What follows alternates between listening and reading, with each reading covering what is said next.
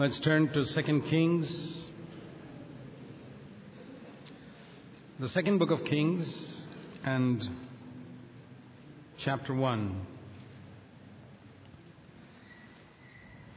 This is the rest of the story of the two nations of Israel and Judah. Israel is the northern kingdom with ten tribes. Judah is the southern kingdom with the two tribes of Judah and Benjamin. And in the second book of Kings, we see about the different kings who ruled these two nations. Some of them were good, very few, some of them, most of them were bad. In Israel, almost everybody was bad. In Judah, the southern kingdom, some were good. And uh, we see the captivity of the northern kingdom. It took place around 730 years before Christ when the Assyrian nation came and captured the northern kingdom of Israel, and um, the northern kingdom of Israel's capital was Samaria. And uh, they put their own people there and they mingled with the Jews, and that's how the Samaritans were born, with whom the Jews did not have any dealings in Jesus' time. And the southern kingdom, about 130 years later, was captured by the king of Babylon, which became the next world power after Assyria. That means the southern kingdom did not learn any lessons from the failure of the northern kingdom. Like we have often said, a wise man learns from the mistakes of others. A foolish man does it himself and sometimes still does not learn. I think there are three types of people. Normally, people make mistakes and learn themselves. That's a normal man. A foolish man is below that. He doesn't even learn from his own mistakes. A wise man is the best of the lot. He doesn't have to make the mistakes, he learns from the mistakes of others. And God's word has been given to us so that we can become wise. And one form of wisdom is to learn from the mistakes of others. Not only in Scripture, but when you see around us servants of God, churches that have failed, learn some lessons from that so that we don't have to repeat it ourselves. That's the great advantage of studying Scripture, all the way from Adam. You can learn how Adam and Eve failed, you can learn how Cain failed. You can learn even the failures of Abraham and Isaac and Jacob and Moses and Joshua and David. Learn from their lessons and hear of the kings who were leaders. What were their good points? What are their weak points?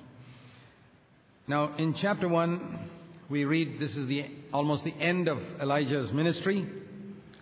He has already selected Elisha. We read that in 1 Kings that when Elijah went, he saw Elisha plowing with his oxen, and he put his mantle on Elisha and said, Come, you're going to follow me. There's one interesting thing we see in the way God calls these prophets. Well, they were all hardworking people. David was looking after sheep, fighting the lions and bears, and God picked him up. Moses was looking after sheep, and God picked him up. Amos was a herdsman, God picked him up. Elisha was plowing in the field, God picked him up. Peter, James, John, and Andrew were fishing, God picked them up. You never find Matthew, for example, sitting at the table keeping accounts, God picked him up. You never find God calling a lazy man who was sitting around doing nothing. Um, you never find that anywhere in the Old Testament or the New Testament. God always picks out hardworking people who are already working hard in their particular field. And it's very interesting that all these cases are mentioned. You never read about Elijah going to Elisha's house when he's fast asleep, calling him there, because we think he was a lazy man. He called him when he was at work. Jesus never went to Peter's house and called him in the evening. He called him when he was at work. And all these examples are to show us that God wants to see us faithful in our secular job, being faithful in whatever task God has given us in our secular occupation before He can call us to serve Him. And if you are not faithful in the earthly things, how can you be faithful in the heavenly things? That's what Jesus said. We have to be faithful in whatever we do. If you are at home, be a faithful son or daughter at home. Work hard. God never calls lazy people to his service. So the first part of Second Kings deals with the ministry of Elisha, and we, I thought I'd just mention that to see the situation in which God called him. And the other thing we see about all these people. As soon as God called them, they just dropped everything and went, whether it was Peter and James at the fishing boat or Elisha who was plowing. He just dropped everything and said, Okay, God's called me, I go. I don't wait. God calls those who respond to His call immediately and promptly, who don't have to wait to discuss it with any Tom, Dick, or Harry. Because God has called them. They may con- seek to confirm their calling with godly people, but they respond to the call of God wholeheartedly and quickly. It's only such people that God can use to serve Him because His service requires instant obedience, total commitment, hard work, diligence, diligent application to whatever God has called them to do. That's why He tests us to see whether we are faithful in ordinary jobs given to us. If you're asked to clean a room, for example, and you are careless in the way you clean it, or you sweep the dust under the carpet or leave it slipshod, I doubt whether God will ever call you to serve Him.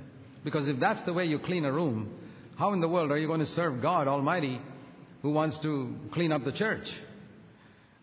He's not going to be able to use you. It's faithfulness in the little things that God looks for, and that's what we see in Elisha's case.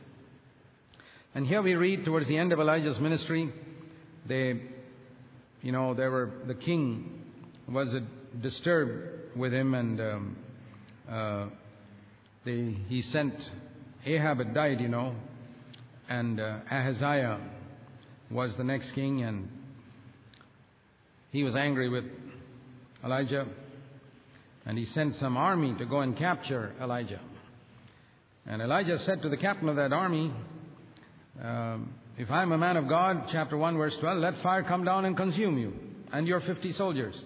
And immediately fire came down and consumed them. Verse 13, so they sent the captain of a third 50. The first 50 was in verse 10, then verse 12, verse 13. And the third group of 50 came and he said, please don't kill me like the verse 2. And, um, and so he, his life was spared. This is the incident which John and James mentioned to Jesus when they came to the same place in Samaria and said, This is the place where Elijah called down fire. If these Samaritans don't receive us, let's call down fire and consume them. And Jesus rebuked them and said, You don't know what spirit you're of. There we see the contrast between the new covenant spirit of Christ and how it was in the old covenant. I just mentioned that in passing. But we come now to the end of Elijah's ministry in 2 Kings chapter 2. And there we see something else about Elisha, his persistence. You see, Elijah tested him. When God, Elijah was going to go up to heaven in a whirlwind, Elisha went with him from Gilgal. and listen, Elijah says to Elisha, You stay here in Gilgal because I've got to go to Bethel. And Elisha said, Nothing doing. I'm coming with you. Then he goes to Bethel. And uh, Elijah says to Elisha, verse 4, You stay here, I'm going to Jericho. And Elisha's not, nothing doing. I'm going to come with you. And then we read that they went to Jericho, verse 6, and Elijah told him a third time, You stay here in Jericho, I'm going to Jordan. He said, No, I'm coming with you. At each of those points, Gilgal, Bethel, Jericho, he said, I'm not leaving you. And finally, they come to Jordan, and Elisha strikes the waters, and they walk across. The same miracle that happened at the Red Sea and happened when Joshua entered Jordan. Jordan is split again. They walk across, and they too crossed over to the other side. And then Elijah asks him in verse 9, he was, as it were, asked him, Why have you been following me all this time? What do you want? What do you want, my brother, sister? Let me ask you that question. Supposing you are the assistant to somebody who's the director of a Christian organization and you're just waiting for him to retire or waiting for him to leave, what is your desire? You want to be the next director. You'll get a raise in salary and all types of things. Elisha says, I couldn't care less for directorship or anything like that. That's not what I'm looking for. I want a double portion of your spirit. See what he wanted? He didn't want any title. He didn't want any honor. He wanted a double portion of the anointing that rested upon Elijah. And that's why he was following. He persisted. He said, I'm not going to leave you. And we find that when we seek God for the anointing of the Holy Spirit, He tests us in the same way. He brings us to Gilgal, a certain experience. Are you happy with that? Some people say, Yes, Lord. It's enough for me. Some people say, No. Okay, God gives them another experience. Bethel. Maybe you see some visions which you can testify to in the meeting and get some honor. Lord says, Are you happy with that? Yes, Lord, just keep giving me visions. I can testify and get some honor in the meeting. They stay, get, get stuck there. There are others who say, No, I got to go on.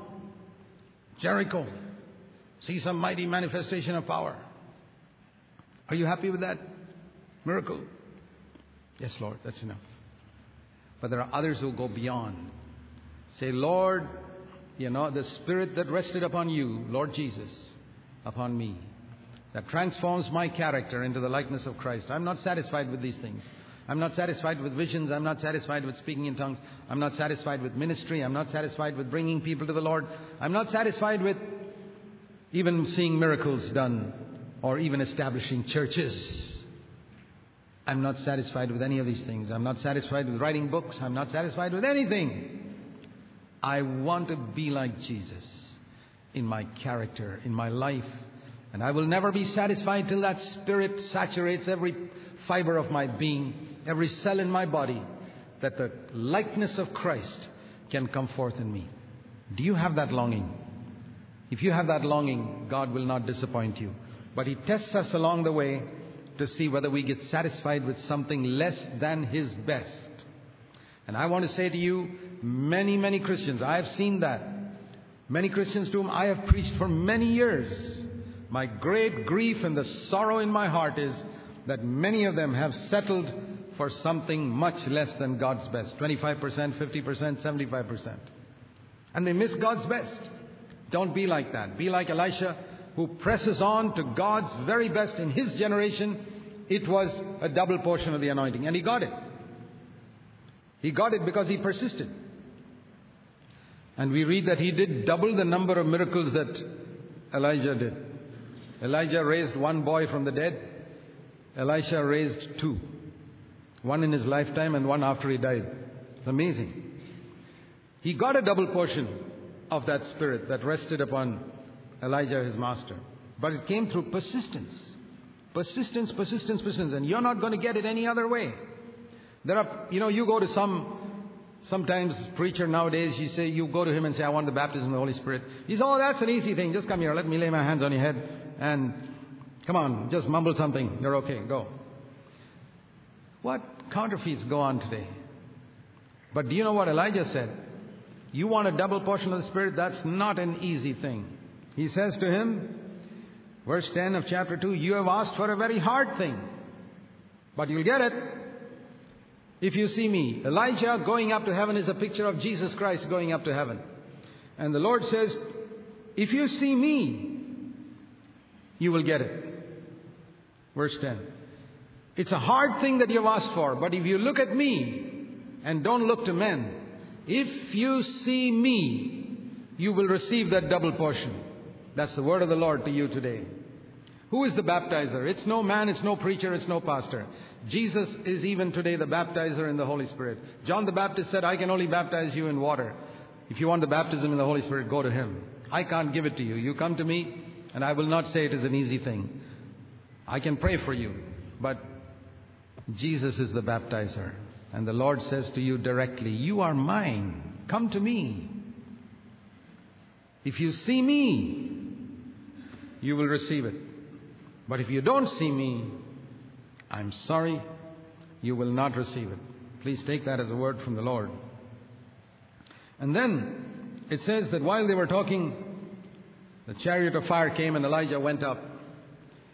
And Elisha took the mantle. And there was an immediate proof that he had the double portion of the anointing because he came back to the river Jordan, struck the waters, and walked right across. And people knew the spirit of Elijah, verse 15, now rests upon Elisha. It'll become manifest. We don't have to shout or scream or tell anybody. Our life and our ministry will make it manifest even to the people who criticize us. The anointing of God rests upon this man. Be a young man like that, Elisha, like Elisha was. And then you see how there were different miracles he did. I don't have time to go into all of those miracles. There, were, there was a time where a city, the, the water was very bad, and he says, Bring a new vessel full of salt, pour it in, he says in verse 20. And they threw the water into the spring of water, and the war, he says, Thus said the Lord, these waters are healed. And they were healed. And I want you to notice something here about Elisha in chapter 3, 2 Kings 3. There was a time when Jehoram, the son of Ahab, and Jehoshaphat joined up together and um, they went out together to fight an enemy.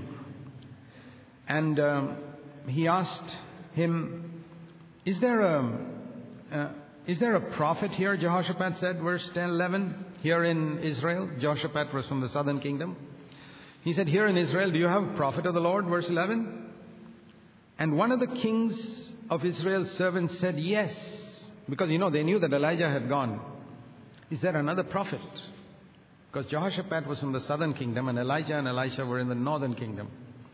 So Jehoshaphat comes up for this battle. and Is there a prophet that we can inquire the word of the Lord from him? And see how they describe Elisha. That's what I want you to notice. Elisha, the son of Shaphat, verse 11, is here. And what is his title? He used to pour water on the hands of Elijah. That was his job. After Elijah finished his food, Elisha would come and pour water for him to wash his hands. And that man did that job so faithfully that he became the next prophet. See, God tests our faithfulness in little things. Why, why do they give him a title like the man who used to pour water for Elijah to wash his hands? Because it was so evident this man served so faith, Elijah so faithfully. Like Paul served Timothy so faithfully that he became the next apostle. And there is something in there, you know, like Joshua served Moses so faithfully that he became the next leader. And there we see Elisha's title. He was not known as a great preacher or a prophet in the beginning. He started out with very lowly ministry. Sometimes young people they want to be known as great right from day one. And they're not willing to do lowly tasks like washing people's feet. Jesus did it till the end of his life. All I want to say to you is, my brothers and sisters, always be willing to do the lowly jobs. Jesus has taught us that we wash people's feet till the end of our life. It's not that we wash people's feet for a few years and then we become senior and then we don't do that. Maybe in the Old Testament is like that, but in the New Covenant is even better that we can wash people's feet till the end of our life. Isn't that better? It certainly is. Because that's what Jesus did. Be willing to do the lowly tasks. The Son of Man, Jesus said, has come not to be served by others, but to serve. Be a servant till the end of your life. That's what I want to tell you from Elisha's example and from Jesus' example. Be a servant do you want to be a servant of the Lord? Be a servant of other people. Always think of yourself as a servant of other people. Don't delight in people may serve you because you are serving God. They may be very kind to you, but don't ever look upon them as your servants. They are your brothers. And be willing to serve them one day. Jesus was willing to wash the disciples' feet. A lot of preachers in this country have stopped becoming servants. They have become big lords, and that's why the anointing has gone from their life. And I want to encourage all of you till the end of your life, brother or sister, always be a servant. Be a servant of the younger brothers. Be a servant of the people you minister to in your church. Always take the lowly place, the place of pouring water for people to wash their hands. And the anointing of God will always be upon you. Never follow the example of these corrupt leaders who want to sit in thrones. and rule over God's people. That is not the example Jesus has set for us. That's what I wanted to point out to you in that passage. And we read here, when Elisha came, I want to show you another thing that will encourage you. It's encouraged me. Elisha said to the king of Israel, the king of Israel was the son of Ahab.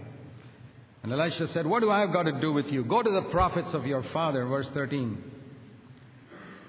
And Elisha said, Well, I'll tell you something. If it were not for this Jehoshaphat, who's a bit of a godly king, I would not even look at you. And then, this is what I want you to see. Verse 15 Bring me somebody who can play a harp or a guitar. Someone who can play a musical instrument, Elisha says. And it came about that when that musician played, the hand of the Lord came upon Elisha. Now that's one verse in the Old Testament. And he began to prophesy. And he made a very powerful prophecy as to how to get victory. And that's one place in the Old Testament that teaches me the value of godly music. I can think of many, many, many times in my life in the last 25 years at least when the time of worship and praise and the time of music has been the time when the hand of the Lord has come upon me and given me a word which I did not have when I came into the meeting. There is something in anointed music which has a tremendous power to bring the spirit of prophecy even upon a man like Elisha. So don't think that just because a man is a prophet, he can just get up any time and speak forth God's word. No. He needs help sometimes from the musicians. And that's why those who have the gift of leading the church in music must be anointed. Not just good musicians, but they must be anointed. They must have a clear conscience. David appointed singers, musicians, and they had to be anointed. Some of those uh, musicians wrote scripture. Asaph, he wrote psalms. So God needs anointed musicians to work with and cooperate and encourage and support anointed prophets. That's how the church is built. So those of you, you may not be called to be a prophet, maybe you're called to be a musician. But be an anointed one. That's what I want to say. I don't think any Elisha would have been inspired by a worldly minstrel who was trying to copy the worldly rhythms when he no, I think there was something heavenly about this music. You know, today there's music which is worldly and heavenly, and you can sense it. When it is lifting our spirit in worship to God, or whether it's just making you admire the musician. I want to say to all of you who are musicians, you're a wonderful anointed musician if you can lead people not to admire your the way you play an instrument, but lead them to worship God and bring the spirit of prophecy into a meeting. Chapter 4. Here we read another story of Elijah's, Elisha's life. A widow was there. See, when Elisha was prophesying in the northern kingdom, Joel was prophesying in the southern kingdom, same time. You read that in the book of Joel. And Joel was talking about the great day when the Holy Spirit will be outpoured. It was Joel's prophecy that Peter quoted on the day of Pentecost. And Joel was prophesying in the southern kingdom of Judah when Elisha was prophesying in the northern kingdom. They were contemporaries. I don't know if they had much contact with each other. There's no mention of it in here in Scripture. But here we read of a picture of the ministry of the Holy Spirit in Elisha's life. We saw that in the anointing the double portion that Elisha received of the Holy Spirit, and Joel prophesying about that. You read that in Joel chapter 2, we'll come to it later. And here, a woman whose husband was a preacher, husband has died, and he was in debt. It's a sad thing when husbands die and leave their wives in debt. That's one thing we can learn from here to be careful. And it says the creditor came to take his her two children as slaves. And Elisha said, what, what do you have in your house? And she says, Nothing except a jar of oil. What do you have in your hand? The Lord asked Moses. Nothing except a stick. That's enough. And with that stick, he led Israel up to the borders of the promised land. And the Lord uh, asks through Elisha, What do you have in your house? Nothing except a jar of oil. What do you mean nothing? That's the answer to all your problems. Sometimes we have something which we despise. We say, Oh, that's nothing. I can't do anything with that. That's the very thing the Lord will use. That limited little thing which you despise. That little bit of flour and oil. That's the thing that can keep you going. And here, this bit of oil, this jar of oil is a picture of the Holy Spirit. Sometimes we say, "Oh Lord, oh Lord, brother, we don't have we don't have money, and we have a lot of opposition, and uh, we don't have much knowledge, and I'm not so clever, and I'm not so gifted, and I don't have contacts, and uh, I don't have contacts in America, especially to get me money. What to do? Uh, how to how to do the Lord's work here in India? What have you got then? I've only got the Holy Spirit. What to do? This is exactly this woman's answer.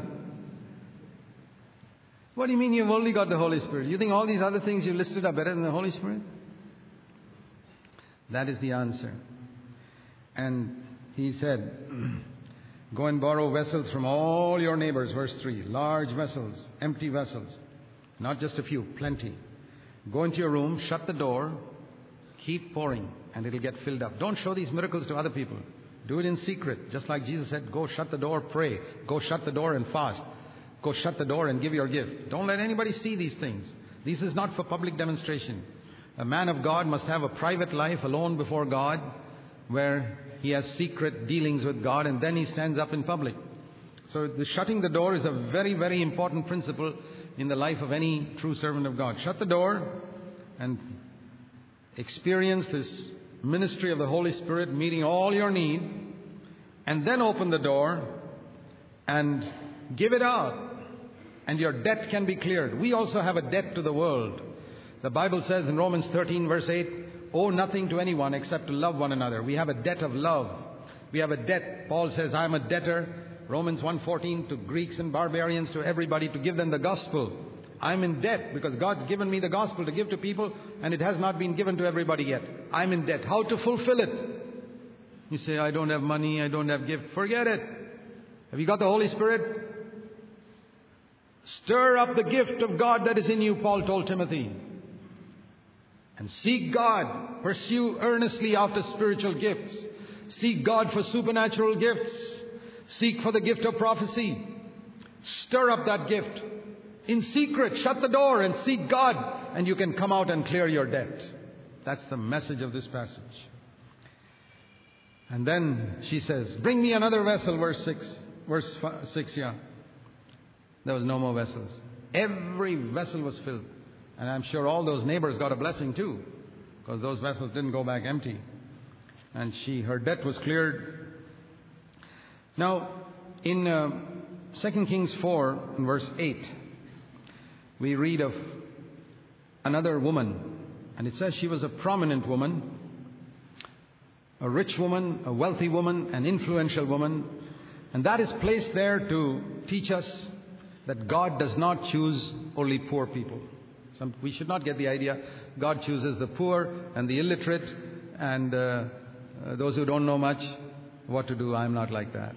Yeah, God chose an illiterate Peter, but He chose a highly educated Paul as well. He, he chose a Peter who didn't study the scriptures much, and he chose a Paul who knew the scriptures thoroughly, who had gone to Gamaliel Seminary and studied. He chose both. So God chooses the poor and He chooses the rich. We read in Luke chapter 8 verse 3 that it was certain rich women who supported Jesus in His ministry. That's the only place in script in the Gospels which tells us how Jesus got money to live, to support His 12 disciples. Rich women supported Him with money and He took that money and took care of His disciples. So here's another wealthy woman, a very prominent woman, who decides to support Elisha. And she was a godly woman because when he, she saw this man passing by and um, sometimes coming there to eat food, she said to her husband, I perceive that this is a holy man of God. I mean, she saw Elisha as a holy man of God without even listening to a sermon. He just came to the dining table, and the way he just conducted himself at the dining table showed that he was a godly man. What an example for us. That the way you sit and talk to people, the way you sit and eat your food, the way you conduct yourself in ordinary things, people can see you are a holy man of God. And she said, Let's make a little extra room in our house, verse 10, and keep a bed and a table and a chair and a little light so that he can stay there when he comes. Elisha never asked for it. She thought of that. She had money to build an extra room and she built it. And then, you know, this man said, What can we do for this woman? She's been so good to us. And then Gehazi said, You know, she's got no children. And Elisha said, Okay, that's one way I can bless her. Call her. And said, Next year at this time, you're going to have a son. And she got a son. You never lose out by honoring a true servant of God. God will always repay you much more than you do. Again and again, we'll see that lesson. But that child grew up, and one day it became sick. And we read here in verse 20, it died. And the mother said, Well, what to do? She didn't just bury the child. She said, Let me go and contact this man of God. And so she went to the man of God. And this is the verse I want you to notice here in 2 Kings 4. And um, she went and came to the man of God, verse 25 in Carmel. And Gaz and Elisha saw her from a distance and told Gehazi, Hey, there's that woman. Go and ask her. And ask her, verse 26, Is it well with you? Is it well with your husband? Is it well with your child? See, Elijah was con- Elisha was concerned. And I want you to listen to her answer in verse 26. Here is a woman whose only child has just died. and she's coming to meet the man of God. and the question is, is it well with your child? What is her answer? The answer of faith. It is well. The child was dead. It is well. And then she told her. And Elisha went, prayed for that child, and raised him up from the dead. It's amazing what that mother's faith did for that child. I think if that mother didn't have faith, she would have buried that child. Amazing things what the Lord can do when He finds someone with faith. In verse 38 to 44, we read of another instance where there was some poisonous wine that got mixed up in the food, and Elijah heals it so that nobody is sick. And once there were a number of people needed to have a meal, this is the first instance of multiplying the food in the Old Testament before Jesus did it in the New Testament. There were only 20 loaves of barley, verse 42 of chapter 4. And say, How can I give this for a hundred people? And Elisha said, Give it, and there'll be plenty left over. And the food was multiplied. Chapter 5, we come to the story of Naaman. And it's very interesting to see that the person whom God used to lead Naaman to healing was a little girl, a little Israeli girl. She was a servant girl in the house of this Syrian general. But she gave a little witness to Naaman's wife that there is a prophet in Israel who can do miracles. You know how powerful that was? Even Jesus quoted the healing of Naaman. But it all started with a little girl. Sometimes God can use a servant in a house to bless the master. A few words spoken. In chapter 4, we saw a rich, prominent woman. In chapter 5, we see a poor slave girl. God used both of them. It doesn't matter who you are. You can be poor, you can be a slave. God can use you to lead other people. Maybe you can't give the gospel yourself. You can lead that person to somebody who can give him the gospel. You can direct that person to a prophet. And you have your reward as well. Don't think it's only that prophet who gets his reward. I believe that this woman, this little girl would get, get her reward.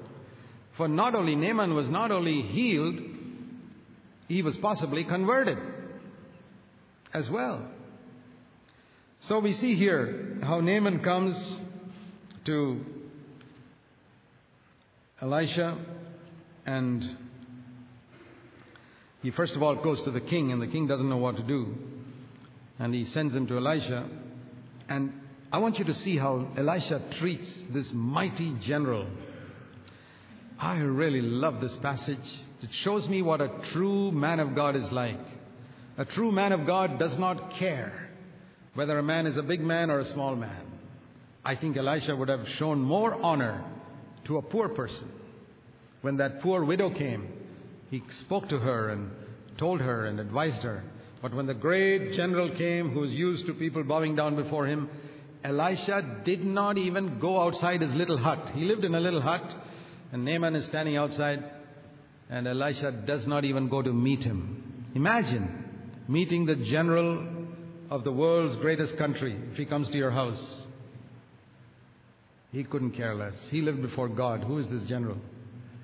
Oh, I wish India had prophets like this. What a different type of Christianity we would have here. People who didn't care for the face of man, but who lived before God's face. And, but he wants to help him. Yeah, Elisha is a man who will help rich and poor alike. But he has to humble the pride of this man. Because Naaman is used to everybody coming out and greeting him, and Elisha says, I've got to teach this proud fellow a lesson. And he sends his servant, Gehazi, go and tell him, verse 10, chapter 5, verse 10, go and wash seven times in the river Jordan. And the river Jordan was a pretty dirty, muddy river. And your flesh will be clean like a little child's. And Naaman was furious, verse 11. I thought he will surely come out and lay his hand on me and strike the leprosy and heal me. Why should I go to this filthy river Jordan? There are other rivers in Damascus, verse 12, Abana, Pharpar better than this. And he was so angry, he said, Let's pack up and go home. You know, sometimes true prophets have a ministry of irritating other people. This ministry of irritation. Don't try it if you're not a prophet, but some prophets have that ministry because that's the only way you can bring out the filth and the wickedness that is in a man's heart. Jesus had it. He really had it. Paul had it, and some of the great prophets like Elisha had it. As I said, don't try to imitate it because it'll backfire on you. But Elisha, uh, he wanted to irritate this man, this proud man, and particularly proud people. Jesus had a great delight in irritating proud people to bring them down to the dust, to show them that in God's eyes they are nothing. God doesn't care for their position and honor. So this man was really irritated. And one of his servants, Naaman's servants, had more sense than him and said, He's asked you to do such a simple thing. Why not try it? Here's the Jordan is right here. And he had to go down seven times. Can you imagine this great general taking off his clothes, all his leprosy visible all over, humbling himself, going down, going down, going down, going down in simple obedience. When to stop? What is the message for us? When do you stop humbling yourself? God will give you, it may not be seven times, for you it may be 70 times seven. Go down, go down. Some circumstance, somebody humbles you, God says, humble yourself. Some other situation, God says, humble yourself. Go down, go down, hide yourself, go put your head right under the water. Go down, go down until what? Until you become like a little child. That's, that's when you can stop. Jesus said, because it's little children that enter the kingdom of heaven. That's what we see here. Finally, his flesh became like that of a little child, and he was clean. And when you become like a little child, you're also clean. Not till then. We are too big. We are not like little children. We don't have the innocence of little. Have you seen the eyes of a little baby? So innocent. That's the place God wants to bring us. So, it's a place of nothingness. A baby doesn't lie down in a cradle and think, what a great fellow I am. He, he, he doesn't think anything. When you come to that place where you realize your nothingness, that's the time you'll be clean. Until then, whether it's seven times or 700 times, you've got to keep going down. That's all. Keep going down till you become like a little child. Simple message. And then he comes back and says, This is wonderful. This is an amazing miracle. And he comes with a lot of money and comes back to um, Elisha with all that money. and and clothes and all types of things. And Elisha says, As the Lord lives, verse 16, I will take nothing. The Bible says we must receive no money from unbelievers. No unbeliever has the right to support me as servant of God. Thank you very much. I'm glad to bless you to solve your problem, but I don't need your money. I don't serve for money. It's only God's people who have the right and the privilege to support God's servants. Elisha would receive from godly people like that rich woman and uh, from poor people as well, but not from Naaman. All his wealth, he had much more than all those women could give. Elisha said, No, thank you. This is where so many servants of God have missed out on God's will for their life. But what Elisha said no to, Gehazi, his servant, he said, What a fool my master is. What this we didn't even ask him, we didn't even send out any prayer letters, and this money came, and uh, he still says no. The question is, where did it come from? And so Gehazi ran after Naaman.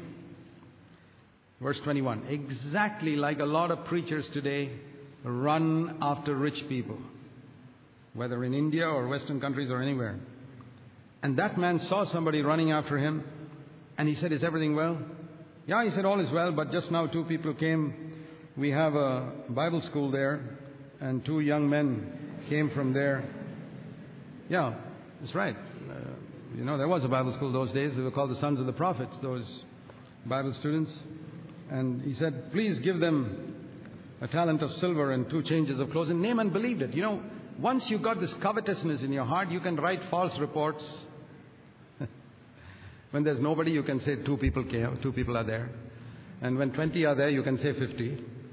It's very easy. Once you've got this covetousness in your heart, it blinds your eyes.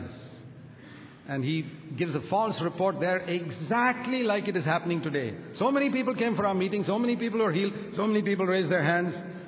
We're having great revival here. In fact, if you read all the reports going from India to America, India is just covered with revival all over the place. We who live here know nothing is happening. but the poor people in America think it's revival all over this country from north to south and east to west. Anyway, there are many Gehazis today. All is well, yeah, yeah. uh, this, this is so relevant to our situation. The Bible is so up to date. And Naaman, he's a simple man, like all these simple people in the West. They good people. They say, sure, you want only two talents? Listen, you take you take more than that. You take as many as you like. And Gehazi said, okay, brother, if you insist that I take it, I'll take it. And he takes it and he takes it home and he quietly hides it inside the house and then comes with a very innocent face and stands before Elisha. But do you think Elisha doesn't know he's a man of God? He said, Gehazi, where did you go? He gave him a chance to confess his sin. He said, I didn't go anywhere. I was just around the corner here, just busy doing some things. Elisha says, I know everything. I saw exactly. God showed me in a vision what you were doing. I saw you going there. I saw the man turning around. I saw what you collected. Is this a time to receive money from these heathen people? To receive clothes and olive groves and vineyards? To buy property in the name of Jesus? Is this a time for that? What a word to today's preachers. Okay? What's going to happen? You were my servant like I was Elijah's servant. I got a double portion of the anointing, and you would have got a double portion of my anointing. You would have got four times what Elijah got, but instead of that, you're going to get leprosy. Because you went after Naaman, you pursued after Naaman like I pursued after Elijah. I got what Elijah had, and you will get what Naaman had. And not only you, your children also will get that leprosy. And that's what's happened today to many preachers and their children as they have pursued telling lies, giving false reports, trying to impress rich people, and going after people for their money. He who has a ear to hear, let him hear and not forget. We see another miracle that Elisha did here in chapter 6 of when these, uh, it says here, these Bible school students came to Elisha and said, We were doing a little construction in our area, and in our construction, we were expanding our hostel a bit. and um, this axe, the axe head fell into the river. And Elisha goes there and throws a stick, and the iron begins to float. The principle of resurrection again. Now, I want to show you something here about true prophecy. It says the king of Aram in verse 8 was warring against Israel, and he counseled with his servants, saying, uh, This is where I'll place my camp. But Elisha, sitting in his house, God showed him what was happening way there in that other country. The enemy is going to come to such and such a place. And he told Israel, Be careful. The king of Israel, go there. The enemy is going to come there. Don't go near there, lest your army be defeated. So the king of Israel sent to the place about which thus he was warned and guarded himself more than once. And that king of Aram said, How in the world is the king of Israel knowing where I'm moving? Is somebody here a spy? Then somebody told him, No, you don't need spies. They've got a prophet there. Verse 12. And what you speak here, hundreds of miles away, that prophet can hear in his room because God tells him. See, this is true prophecy in the church. What did Elisha do? He warned Israel the enemy is going to come here next week. Prepare yourself for that. What is true prophecy in the church? Sunday by Sunday, if a prophet gets up and speaks in the meeting, he is warning people about where the enemy is going to come in the future days. And if you have prophetic ministry in a church regularly, it's the most blessed church in the world. Because the people there are being warned about where the enemy is going to come. Isn't it wonderful to have a man like Elisha in a country like Israel? Isn't it wonderful to be a prophet in your church? Who, to whom God supernaturally reveals the word to be spoken for this Sunday morning, which is going to prepare the people for the problems they are going to face next month or two months from now or next week. This is why it says, covet to prophesy. A wonderful example of prophecy. In chapter 7, we read the story of a time of famine, and we read of four lepers, because the famine was there because the Syrian, the Arameans, army of the Arameans were surrounding the city of Israel, one of those cities of Israel, and Samaria actually, and because of that, there was no food inside. It was so bad that women were eating their own children. Such a terrible famine. But outside, the lepers, you know, the lepers were not allowed inside the city. They were outside, and they said, Well, we're starving in any case. Inside the city, there's no food. If we go and go to the camp of the Arameans, they may kill us maximum. Anyway, we're going to die. Let's go there. And the Lord had defeated the Arameans and driven them away by making them sound the hear of, uh, hearing the sound of horses. And these lepers went and got plenty of food there. And then they said these words. They said in verse 9, We are not doing right. Chapter 7, verse 9. This day is a day of the gospel. Good news. But we are keeping silent. We must go and tell others a wonderful challenge for evangelism. We have received food. We are lepers. But God has blessed us. We're healthy. There are people out there in Samaria who haven't heard it. Let us go and tell them. And they go and tell them, and the whole city of Samaria is saved.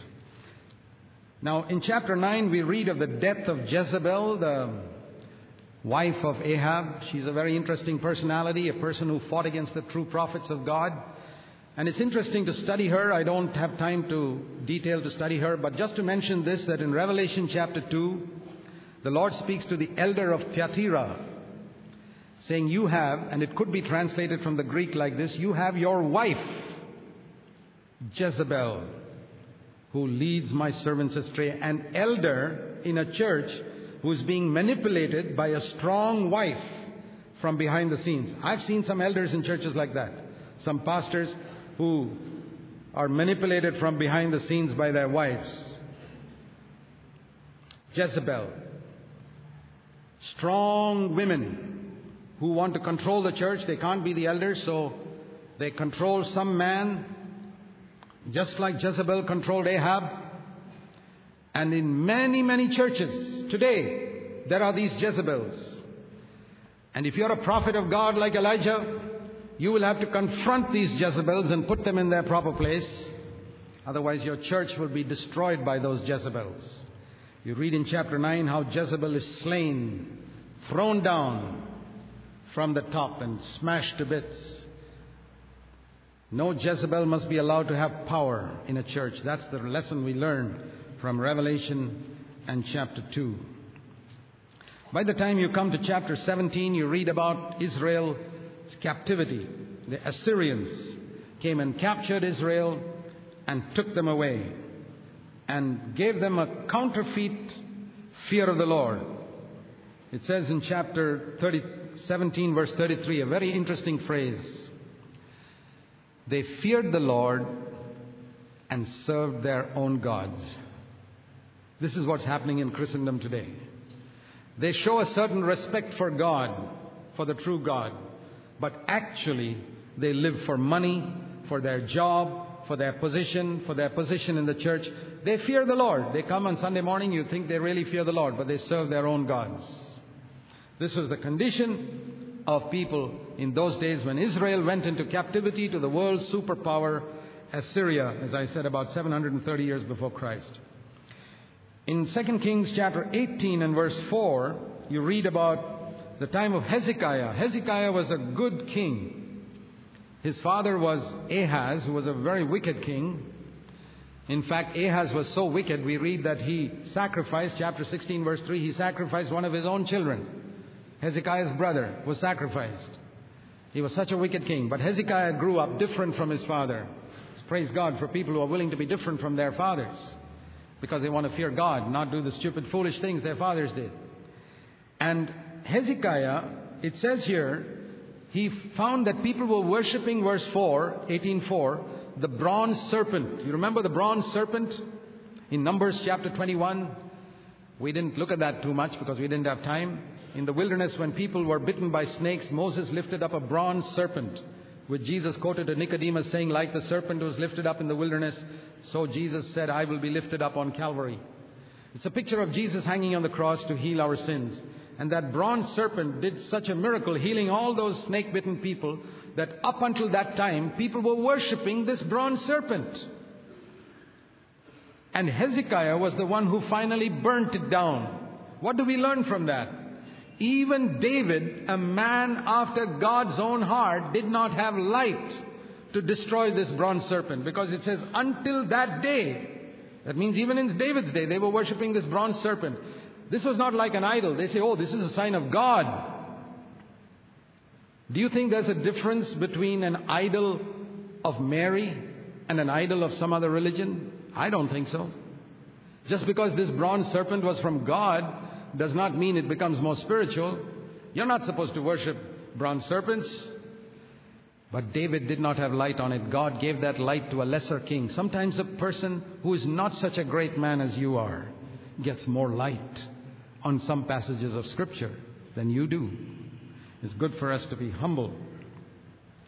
In 2 Kings chapter 19, we read of the king of Assyria, after capturing Israel, now coming, comes against Judah to capture Judah as well.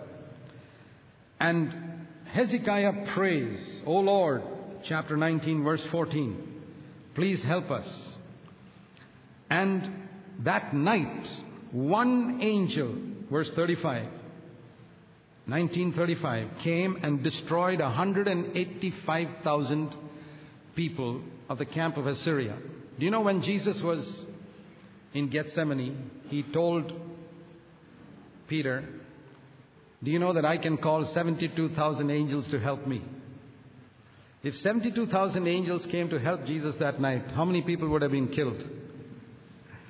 72,000 into 185,000, if you want to know the answer. One angel killed 185,000 people.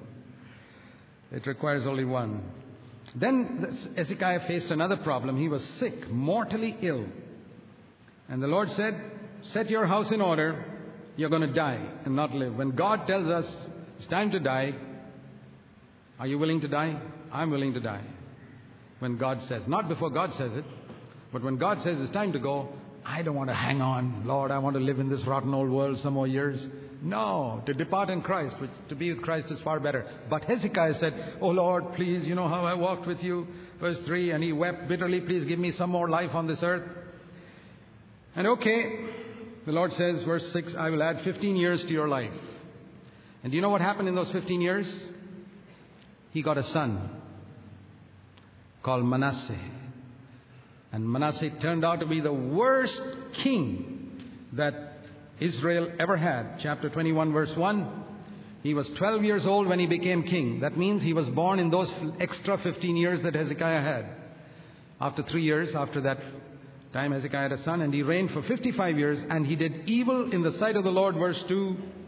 He made his sons, verse 3, he offered his sons in the fire, he practiced witchcraft, verse 6 and he worshipped idols and he seduced, verse 9, Israel, Judah to do more evil than even all the other nations around him. How did it all come?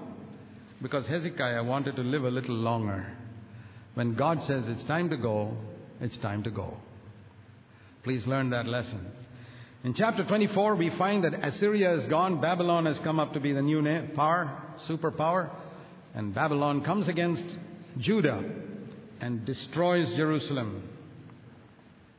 How does, and I, Manasseh, by the way, was one of the, I, tradition says that Isaiah prophesied in the days of Manasseh, and Isaiah went inside a hollow log and hid himself because he was preaching those strong prophecies.